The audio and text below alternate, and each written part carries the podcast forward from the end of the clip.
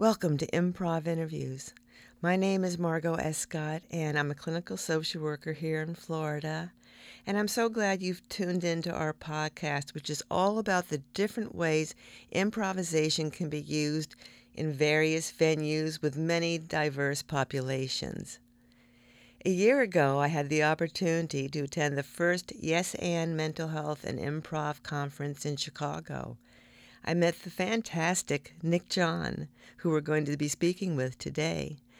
Nick is a longtime improviser, a coach, a husband, a father, and just an all round great guy. I know you're going to enjoy listening and learning more about Nick John. Well, hello, Nick John. Hello. How are you doing today? We're, we're good. It's a, a little cloudy up here, but we're uh, we're fine. The sun's shining inside at any rate. Well, you know, a year ago this week, we were together at the Yes and conference in Chicago, and I got that's where I got to meet you. And I'm hoping we have one next year. That would be great. I, I'll put I'll put a bug in Stephanie's ear. Please do. So let me ask you. First question is, how does one go from microbiology to improv? um, that's a huge, crazy question. Um, what happened was uh, I was like a lot of people are uh, very socially awkward in my uh, my twenties, and um, there was this uh, thing down in Toronto called Harbourfront, and there was this uh, organization called Theatre Sports that put on weekly shows there, and as part of its uh, agreement with Harbourfront, uh, they could get like either no rent or cheap rent if they offered free workshops. So I stumbled into one just on the sort of uh, chance that I would meet new people and get out of my shell. And after three free workshops, I was head over heels in love with this art form called improv. And uh, I didn't look back. Uh, I kind of failed my fourth year in microbiology because I was so enamored of theater. Uh, but it made me stay and get sort of a minor in uh, uh, uh, minor in uh, theater a bachelor of arts kind of degree in theater. So that's how it happened. And so then, where did you study after that? Did you stay in Canada or come down to? Uh, No, I stayed. In, I stayed in Toronto. Um, I moved down here in 2003, so we're talking like the 80s now, uh, the late 80s. Um, I took like uh, theater sports classes, and they would offer their own workshops. And then I took uh, Second City classes. I was so hungry. Um, and at that time, the kids in the hall were sort of uh, oh yeah, yeah. setting, their, setting their nest up in Toronto. So to make money, Bruce and Mark would offer classes, and I would jump at taking their classes. And so I learned from a whole bunch of people. Clowning, I did stand up. I just you know, like I was my parents like didn't know who I was because I was out every night of the week. And so you came down to Chicago after being really having fun up in Toronto for a long time. Mm. S- And so uh, tell me a little bit about your family and about Emma. Well, uh, so I'm a dad, and I'm the stay-at-home because my wife, as she says, is a real person. She has a regular, a regular job, but she started out uh, as a stage manager, so it's really she gets what I do. Uh, and my daughter, uh, who is wonderful and great, uh, has global developmental delays, epilepsy, and autism. So it's, you know, this whole ball of craziness. But um, medically, we're more or less stable, and everything else is this wonderful journey with a child who is. Rapidly approaching her teenager years. So another layer of fun going on onto all that. Now you you helped developed, or I I'm curious about your role with the Improv for Autism at Second City. Yes. So the way that started, uh, as with almost everything that I do, uh, my daughter and my wife are sort of like my inspirations and my impetus to do things. Um, I was teaching in their wellness program, uh, their first sort of uh, goes at the improv for anxiety.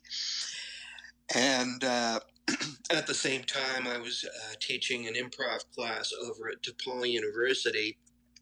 And uh, this is around the time when all my daughter's sort of issues, developmental issues, started to sort of uh, blow up. And I remember talking with a fellow student of mine, uh, the wonderful Molly Fisher, who's now my co teacher and partner in crime, uh, about my daughter and how Molly had been working uh, previously to taking her uh, MFA up in New Trier, doing teaching special ed classes and doing improv games with them.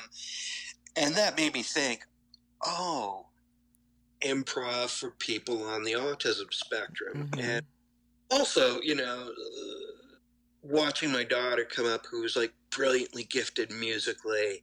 Um,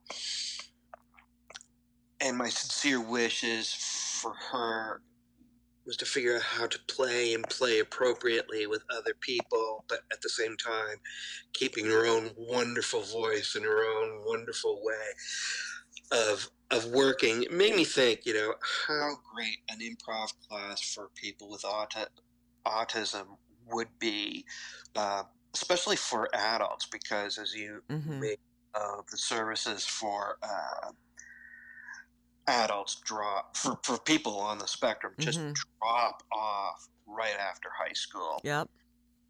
So that was our main thing, and then we added teen classes. We were sort of like going down uh, chronologically. Hopefully, we'll get some children's classes going soon. Fantastic. You mentioned the improv for anxiety, so you were teaching that prior to getting the autism program going. Yeah. Yeah. So, and it was you know, I was given to it because I have a gentle touch and been known to adapt my program uh, to people's needs, which you have to do as a, you know, general population teacher, anyways. But um, I did that for a while, and uh, you know, it's wonderful work uh, for anybody with anxiety.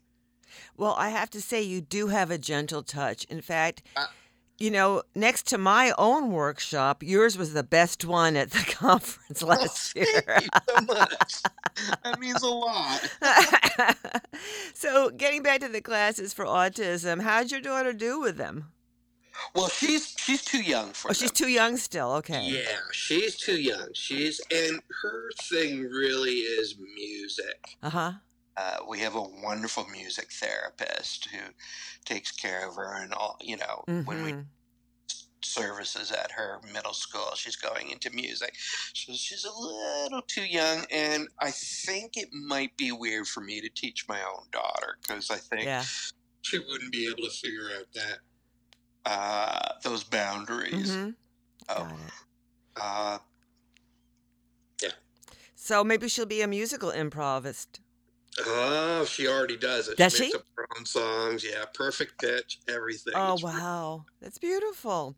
Well, hmm talking about the autism classes again, I'm going to throw out. We're going to do word association. Since I'm a therapist, I like to do word Okay. association, and then I'll I'll give you your diagnosis at the end of our chat. So the first word I want to throw out in terms of improv for autism is isolation, Uh, uh, collaboration. collaboration. Okay, that's your word then. That's my word. Can you speak on it? Oh, you want me to speak on it? Oh, we could just play. Oh, we could just play a word game and keep going like that and do a word game. I could say pers. I'll say perspiration, and what will you say? What's happening right now? Uh, yeah, uh, well, improv is such a collaborative process, and it's all about just connecting with other people. It's and it's done sort of through uh, forced. Uh, I mean, it's not forced, right? It's just part of the beast. Uh, once you're standing around in a circle, which seems to be sort of the de facto opening geometry of every improv class, you're already collaborating, whether you know it or not, right? I think that kids on the spectrum often feel like they're making mistakes or not doing things right. Um, Mm-hmm. You know, I see that with our parents who may keep trying to tell them, don't do that or do this. And that kind of instills a lack of self confidence. Absolutely. And it's really liberating just to see what happens when in class they realize they can be just as goofy as Mhm. anybody else. And in fact, that's one of our sort of stumbling blocks is that whole sense of like what's right and what's wrong. If they're performing with somebody and they make a, a, a wrong choice in their eyes, they'll stop and comment on it. And we have to work at like, no, their choice is their choice, and you have to go with it uh, as long as they're making you look good. Um, so it doesn't become about right or wrong, it becomes about making choices. Right. and uh, that is it's hard for people on the typical scale as well. Oh, Uh, yeah. We had a little presentation with one of our groups yesterday, and one of the young men, who's really a great improviser, said to me afterwards, "Oh, I didn't do it so good," and he's you know on the spectrum. And I said, you know, I used to say that to myself all the time. It's it's over, but you were fantastic. And I did. I used to always say to myself, you know, I could have done better. I wish I had done that. And Uh-huh. I I don't know if you ever had that experience starting up an improv that uh Oh, yeah, I still do. You know, oh good. it, it just happens less. It just just takes less and less time. I mean, back back when I started, if I had a bad bad set or a bad class, or made, uh, you know, the choices weren't as strong.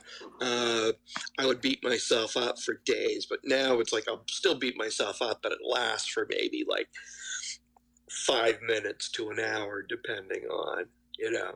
Yeah, that's great. That's fantastic. It's Okay. human. It's human. Uh, yeah, We're we are human beings, uh, definitely, and uh, not human doings, as I like to say.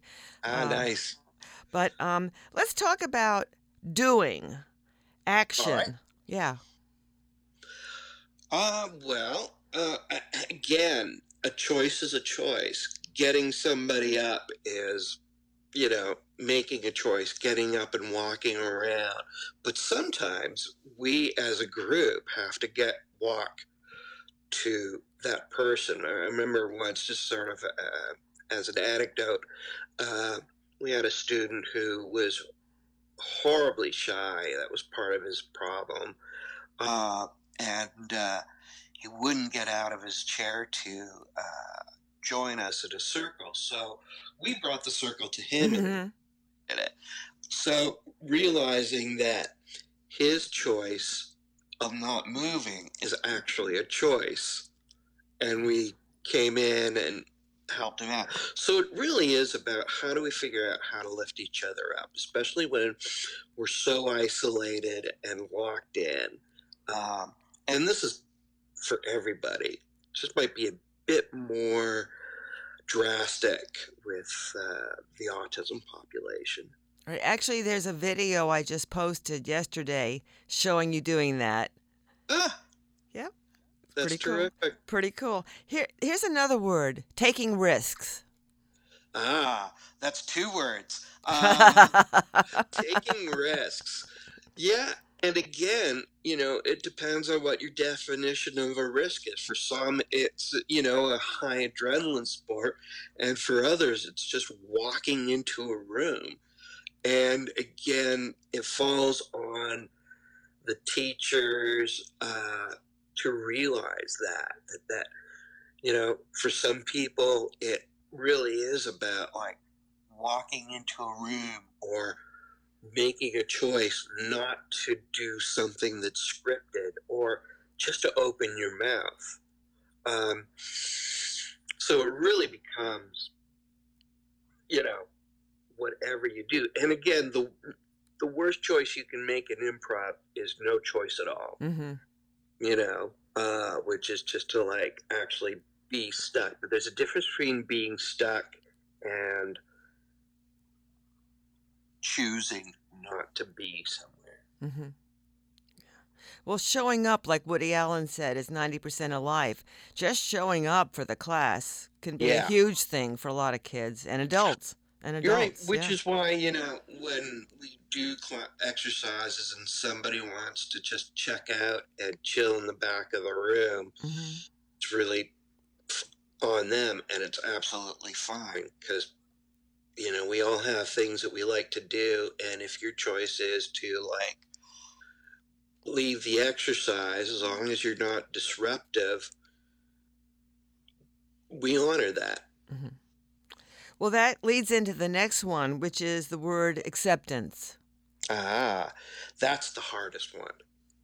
That's hard for everybody, right? Is to learn how to accept everybody. Everybody has a different system, uh, and everybody has like a different, you know, nobody has the same operating system. We all have different accents, different ways of doing things.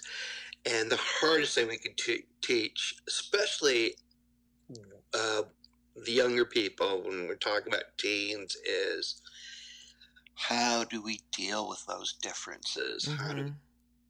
somebody who likes to be make puns how do we deal with somebody who you know uh, doesn't say anything and then just chimes in inappropriately and that's like we all have to figure out how to work within that system Right. I remember playing I Am a Tree with a group of kids, and uh, one kid would not was not maybe not able to identify being in the environment. He was always a vampire. Which is an awesome choice. yeah, it is an awesome choice. uh, so you know, you can have a vampire. Here's the thing: you can have a vampire in a train station. You can have a vampire on a mountainside. And here's the the thing: is to get him to. You can do two things: get that person to start the choice. So he starts with the vampire. mhm, everybody jumps jumps on board and forms that and then push him to make another choice you know if he comes in make him go first make him make a different choice other than a vampire and he might say i'm a castle or i'm a i'm a uh, you know i'm a grave site uh, and again just knowing that you can even make little changes within your Right. tiny world and it's going to be huge right. Um, I I see a lot of confidence in kids after they've been with us for a bit. So the word is Mhm. confidence. Oh, lovely. Uh, yeah. Um, you know, it's it's wonderful for me. Uh, where I see confidence spring up is during breaks, where uh, we've spent like an hour doing or half an hour doing warm up games that work their muscles, and then they're able to, without them even realizing it, use those muscles, you know, come up and I see people at the whiteboard drawing things together and making choices together or just, you know, peering over each other's shoulders at what they're looking at on their iPhones or their, uh, you know, personal devices. And that's enough. And that's why I say that break times are really important. hmm So they can actually apply their stuff in the class in a safe space. Great. Um, funny versus fun. Ah, well, and that's a really hard one to teach, right? Uh, a lot of these kids, especially, uh, you know, um, sort of the higher functioning people, will joke around, uh, you know, and on stage, and it's always great, and it's hard to say, don't be funny. Uh, but to reward people when actually they don't get any laughs from their peers is actually really important. You know, and it might be that they're just doing something that is just mundane and they haven't thrown in anything that would, you know, make the situation comical. And that's just as important because they're on stage and they're playing with each other. And that's the difference for me between fun and funny. Right. And uh, sometimes I wonder about favorite teachers. That's a hard question, but I have a mm-hmm. teacher mm-hmm. um, who I've been with for several years who actually studied with Del Close and has that kind of a background, as well as comedy, sports, and others. But have you had some favorite teachers who really inspired you to? Yeah, tons. Um, you know, they're all up north. And there were a couple down here, like uh, Jimmy Carrane and Liz Allen were two teachers that, uh, you know, when I, when I landed here with all my uh, sort of experience, uh, mm-hmm. Taught me something new that was really cool. I mean, each time you take a class, you, you know, even if you're going back to basics, you're learning something new. But, right. you know, they were able to, uh, to sort of poke around a bit and show me a new way of different way of working. Um, and back home, you know, there's a whole bunch of teachers up there who are great. You know, uh, fellow by the name of Bruce Hunter. Uh, I also took like uh, classes with Bruce McCulloch and Mark McKinney when they first landed mm. to start the, uh, you know, to do the kids in the hall uh, back when they were just doing club shows. Uh, and they were fabulous. And they were the ones who, like, you know, kind of took me and said, you need to do this. This is something you're good at, uh, which is always great to hear. Now, do you perform still? Are you? I do, but it's along the lines of like, uh, just as far as improv is concerned, along the lines of doing like pickup games in the backyard. You know, uh, it's with, uh, it's with like-minded individuals who are going up just to just to like stretch their muscles and to have fun. And performing is learning too. And if you take it that way, you know. Um, so I, yeah, I, I, mean, I really do love performing. It's just hard sometimes to get the time. And I tell you, uh, I feel my age at around like 10 o'clock at night when I'm doing a show, and I'm like, oh, I wish I were in bed. I but I am tired. And and you're teaching right now at DePaul and Second City? Uh, I'm teaching at Second City. Uh, my uh, tenure at DePaul finished, but I'm teaching okay. at the uh, at Aurora University. So okay, great. And what what is there that you really find passionate for you about improv? Uh, you know, it's the whole life skills aspect of it. When you're teaching beginners, uh, you know, I'm talking about the general population here now. You're teaching a level A class. It's not about, uh, you know, getting on Second City main stage, or and it's not about, you know, um, any kind of ladder that you're climbing, but it's about how do I listen to somebody? Mm-hmm. How do I collaborate with somebody? How do I form an ensemble? And for a lot of people too, it's just like, how do I play again? I haven't played since I was, you know, uh, 13, 14 years old when that sort of aspect mm-hmm. of your mm-hmm. life gets mm-hmm. pushed out. Uh, so it's recapturing that sense of like, we're playing here you know, uh, we're not taking this seriously. Right. Right. Now, my last word is how I like to close our sessions. And mm-hmm. I'm going to ask again for I'm going to just ask you to improvise on the following word, Nick. And okay. The, and the word is love. Oh. well, love is acceptance. Love is saying yes and, but it's also a bit like improv in that it's capturing lightning in a bottle, right? It's uh, what feeds you, it's what drives you forward, it's what takes you through the bad days. Uh, you know, sometimes with my daughter, uh, often with my daughter, my fuse is very, very short. Mhm. Uh, you know, that, that whole thing of like you learn patience with somebody with autism is is one thing, but sometimes, you know, we're just poking at the horn, hornet's nest. And if you didn't love that person, you wouldn't have a, you wouldn't be going back to that place again, you know Mhm. uh, it's it to me it's all about accepting a who you are and b who everybody else is Well, I got to tell you, Nick, as someone recently taught me to say, I love you. I love you, Nick John. I love what you're you. doing. I love your world, and uh, I'm sure I would love your family. oh you would have a blast I'm sure I would. same goes i love you there you All right. You have a great one, and thanks for your time, Nick John. all right cheers i'll talk to you later Okay, bye bye.